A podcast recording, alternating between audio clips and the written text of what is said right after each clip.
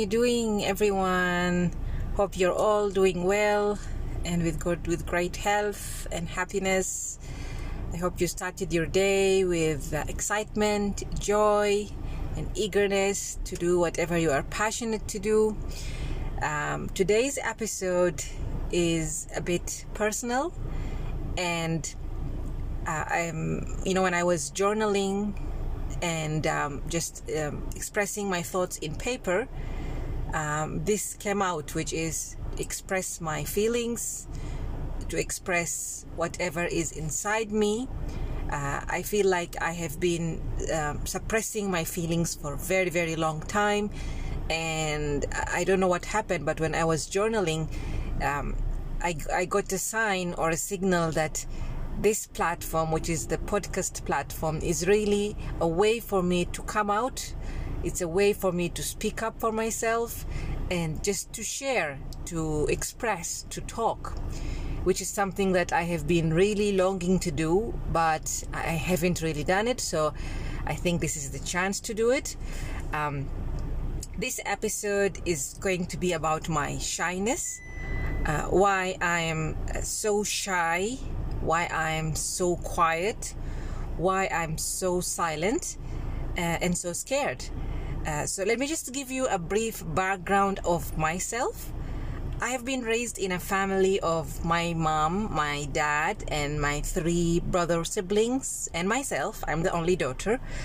Um, my first memories about my shyness and quietness are when people visit us at home, I remember. I, I was hiding behind the bed until the visitors leave home. I couldn't really face visitors when they come home. I really felt so shy, and everyone is gonna look at me. I was nervous. Uh, also, I remember being scolded by my auntie uh, when you know when we used to stay with my aunties, my grandmom. Uh, I remember when my auntie used to scold at me for eating so loudly. Um, so like when you, you when you make noises while eating and also drinking water directly from the bottle without using the glass. Uh, these incidents you might think that these are very simple or silly incidents but for me these incidents really caused me to hide isolate myself and become more lonely and fearful from the environment surrounding me it was like you know i was so sensitive and so delicate so these little things that happened really made me close up on myself and hide and really no one to notice me no one to see me no one to even know that i exist in that surrounding. So later on when i started school i remember it was very very scary for me. I remember being in class. I was in my first grade sitting alone, scared to connect or chat with any one of my classmates. I was just focusing on what the teacher was doing and just trying to follow what was going on in our class book. So that was my main uh, major focus, I remember. Then my mom got a phone call from my first grade teacher.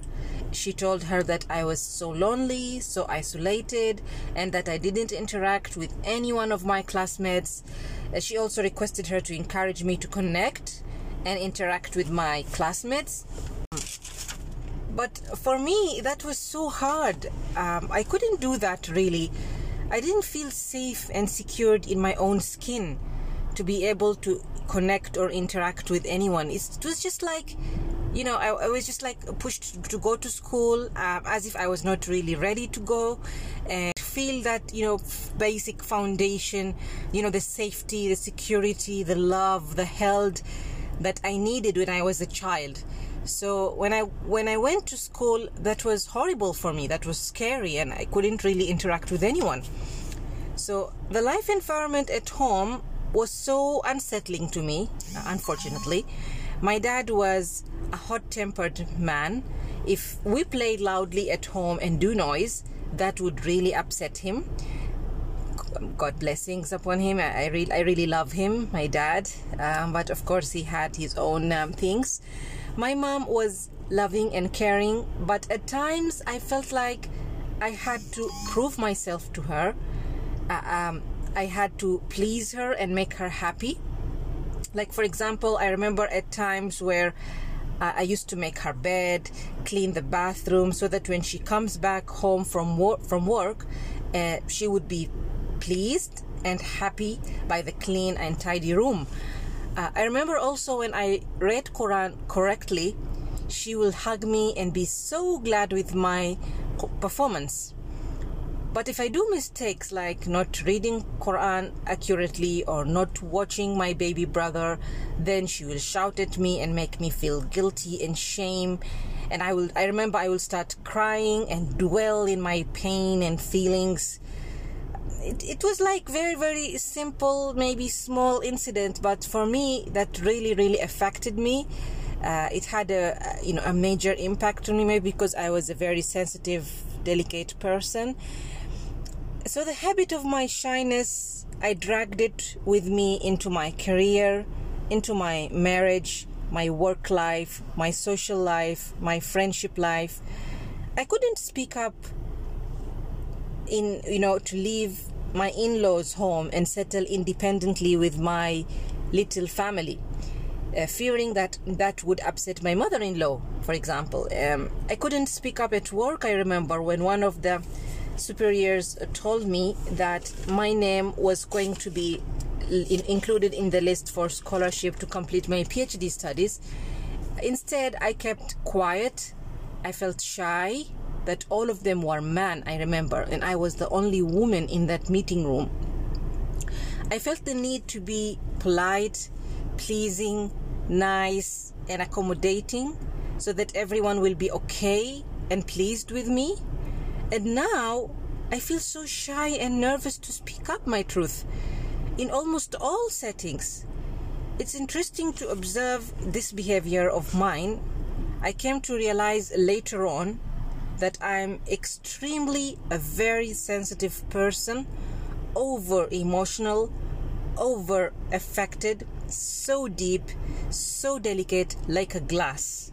It's like I'm sucking the energy around me, the energy of people, situations, the environment, problems, hardships, and complicated issues. So, is the things that I really wanted to express here in this episode. Um, I'm so glad, I'm so happy to share my shyness in this platform really speak up about my shyness in this way because I just felt like it is something that is not to be talked about, something that is just silly or it doesn't really deserve any kind of attention. But when I started reading about sensitive people, reading books, watching clips in YouTube, I realized that it's not something just to ignore. It is something to cherish, something to talk about, and really to have a conversation around it. So maybe someone is also feeling this way, and it could be a relief here to know that you are not alone. You are not crazy. And these feelings, I consider them as a treasure right now, as an asset that can become empowering, inspiring, if we learn to use it properly in ways that fulfill us and help us heal and grow. With all of this said, thank you so much for listening. I appreciate you taking the time to listen. My heart, my soul is with you, and I wish you a happy and relaxing day. Take care, everyone. Have a nice day. Bye.